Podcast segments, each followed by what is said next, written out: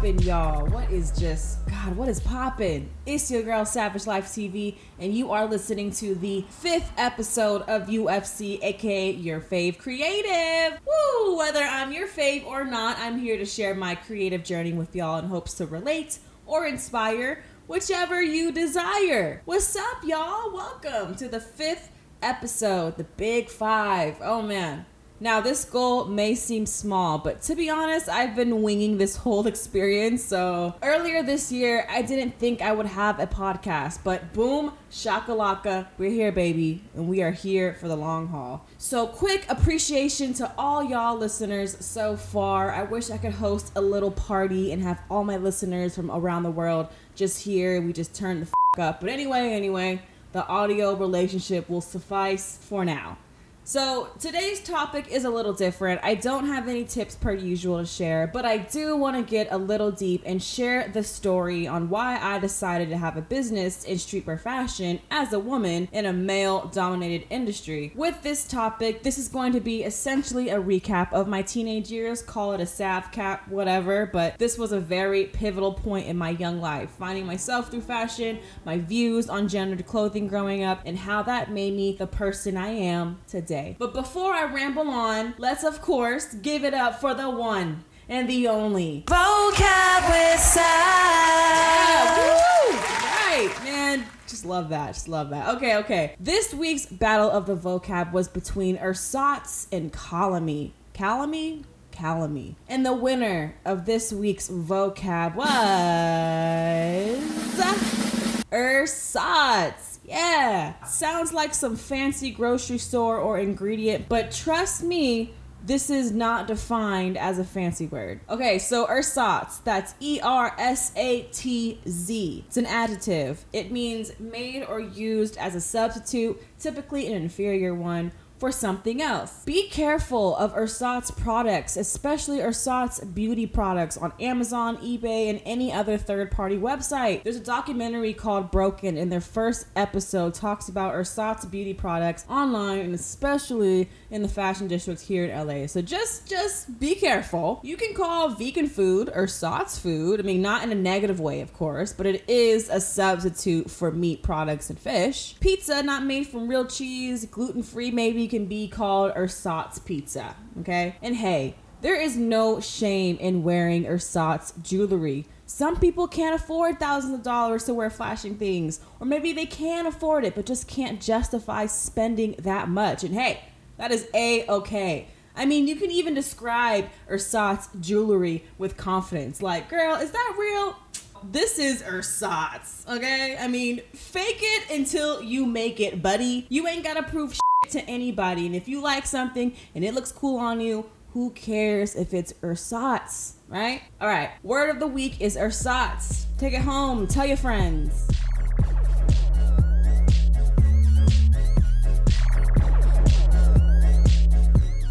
Okay, rambling session begins now, so buckle up.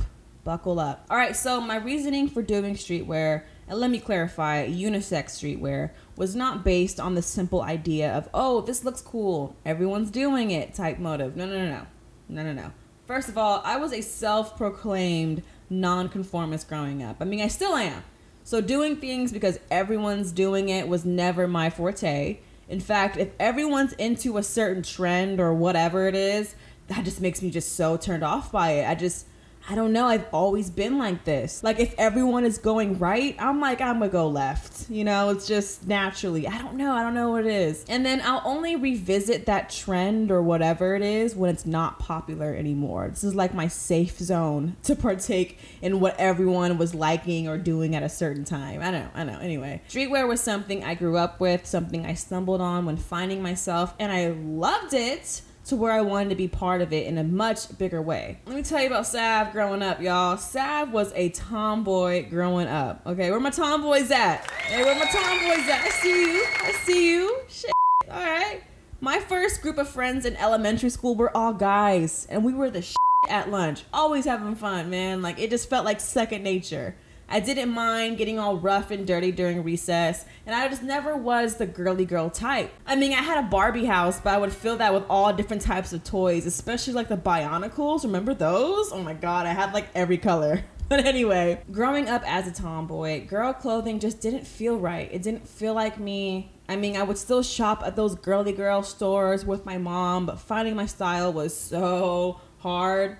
And I'd always pick the cool color tones like green, blue, purple, but like a dark purple, you know. And the warm colors that involved like red and pink and all that fuchsia, nope, nope, nope, keep that away from me. As I got a little older, I would shop at the stores like PacSun, Tilly's, those kind of surf skate clothing shops. And then from there, I started to buy more men's graphic tees and ultimately just fell in love with men's streetwear. I hope I tap into a core memory with some folks on this one, but Karmaloop, Karmaloop.com, oh boy, Karmaloop.com was my shit, okay?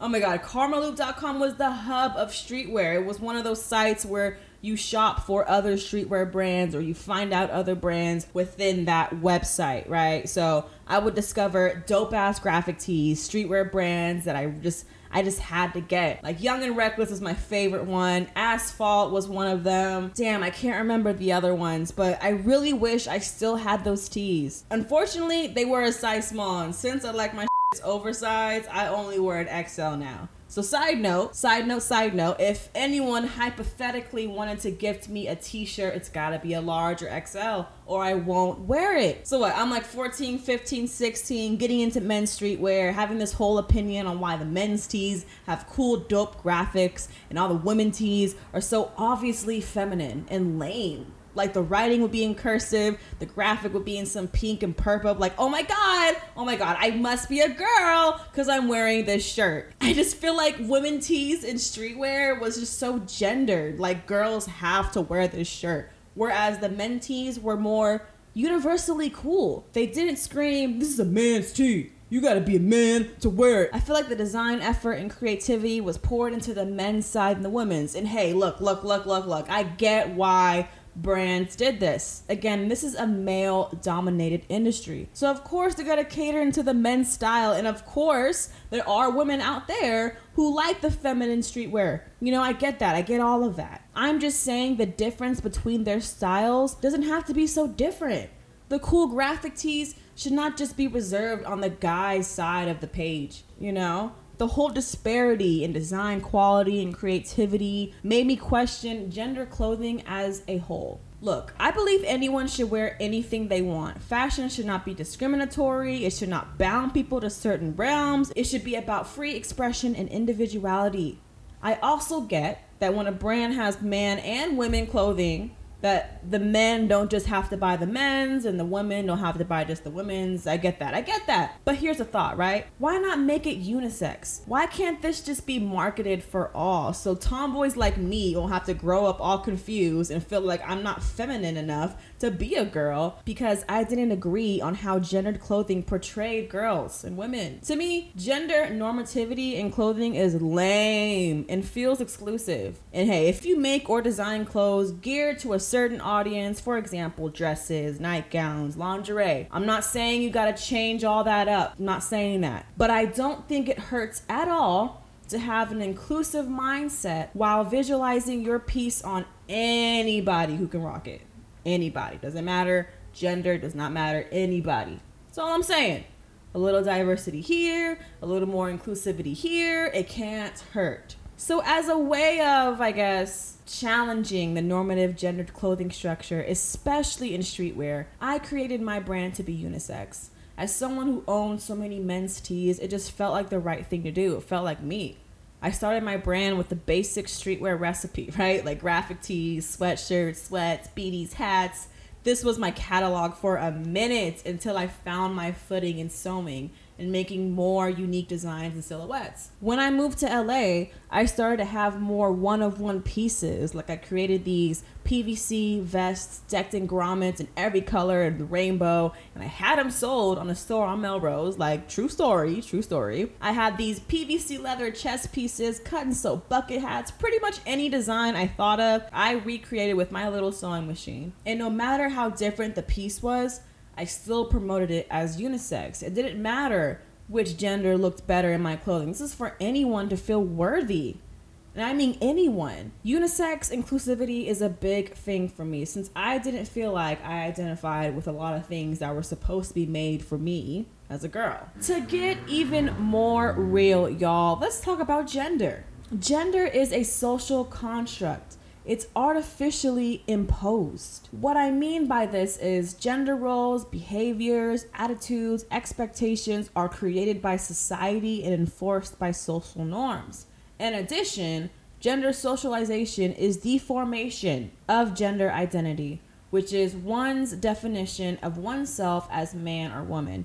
As we're all caught up to speed now, we know these aren't the only gender identities that exist in the world. We're also socialized by family, educators, religious people, peer groups, and the wider community who teach us what is expected from us in terms of appearance and behavior based on whether they code us as boy or girl.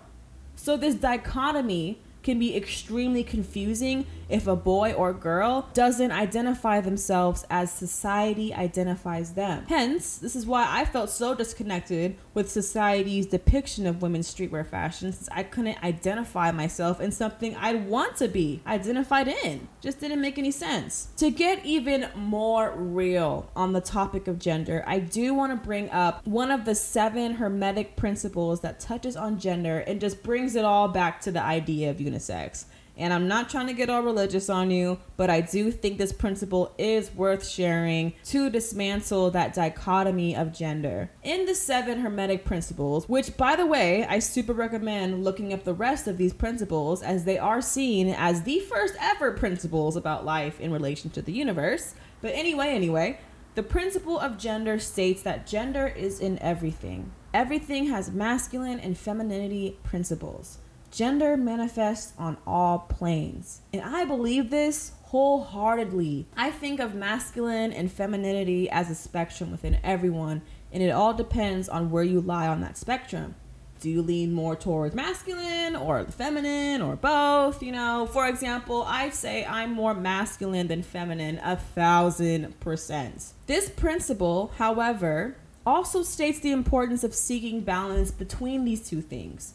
Too much of one thing is never good. Too much masculine energy leads to growth of power, which we lose perspective of what's important. You can equate this as too much masculinity equals too much of the ego, right? Too much femininity leads to a life so deeply in the present that our lives become determined by external circumstances out of our favor. So we're not as in control as we would want to be, right? To me, unisex essentially is the promise of that balance, is the seeking of that balance, of making sure both ideologies, femininity and masculinity, can exist on the same plane and therefore be for anyone. To tie this all up in a very nice bow, my decision in doing unisex streetwear was based on promoting inclusivity and belonging no matter what you identify with, anyone could be worthy. Anyone can wear anything from my store. I've had certain people ask me if pieces were for them, and the answer is always yes. Like, just because it doesn't look like the traditional thing that a man or woman would wear, like, if you like it, make it yours, you know, make it for you. And I am glad to see that streetwear fashion now is considered more unisex than when I was growing up. A lot more brands don't distinguish between men's and women's. A lot more women's wearing like t-shirts, like cool t-shirts the guys are wearing. They have the same t-shirts. There's no drastic difference in quality and creativity between the two anymore, I say. It's great. I don't think it's bad for brands to distinguish between men's and women's. I don't. I really don't. I just think, you know, if you're making something for everybody anyway, like might as well just put it all in the same pot. They don't have to be different. They can all work together and be together. Personally, where the up will stay unisex, I have gotten suggestions on making certain things that are geared towards women and not that I'm against it, it's not. It's just I'm trying to think of, of a way that I would want to make a unique design that touches on everybody, you know, because even if something is does look like it's geared towards women, I don't want it to be exclusively for them. I want it to be for anybody. You know, I mean, everyone's style is so different and unique and cool nowadays. Like, it'd be so dope to see how someone can style a piece that's made for the opposite gender and they're just making it the. So, oh, oh, oh, oh, oh, okay, what's going on? 15 minute. To finish my thought before I forget, it would just be so cool to see more and more of certain pieces that were made for certain audiences being flipped, remixed, like just styled so differently on other individuals. I love that. I love seeing that. That gives me so much inspiration to make things and style them in a way that's like,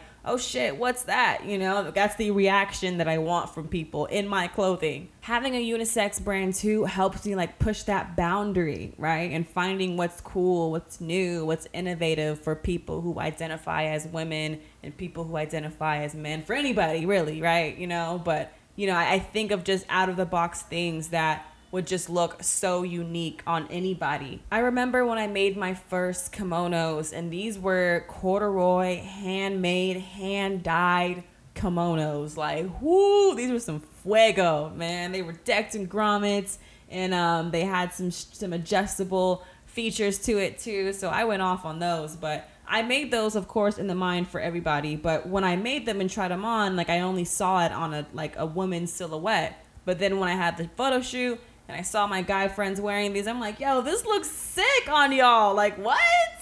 This is so ill. Like, I love discovering that too. Like, seeing my pieces on different kinds of people and being like, hey, this suits you, buddy. This is, this is, this is just great. So yeah, where the apple stay, unisex, inclusive, all that good stuff that I like. You know, this episode was a little different from the rest. There wasn't a lot of references. I know, I know, but hey, SavageLife.tv on IG is where you can find me, y'all, because UFC is O U C.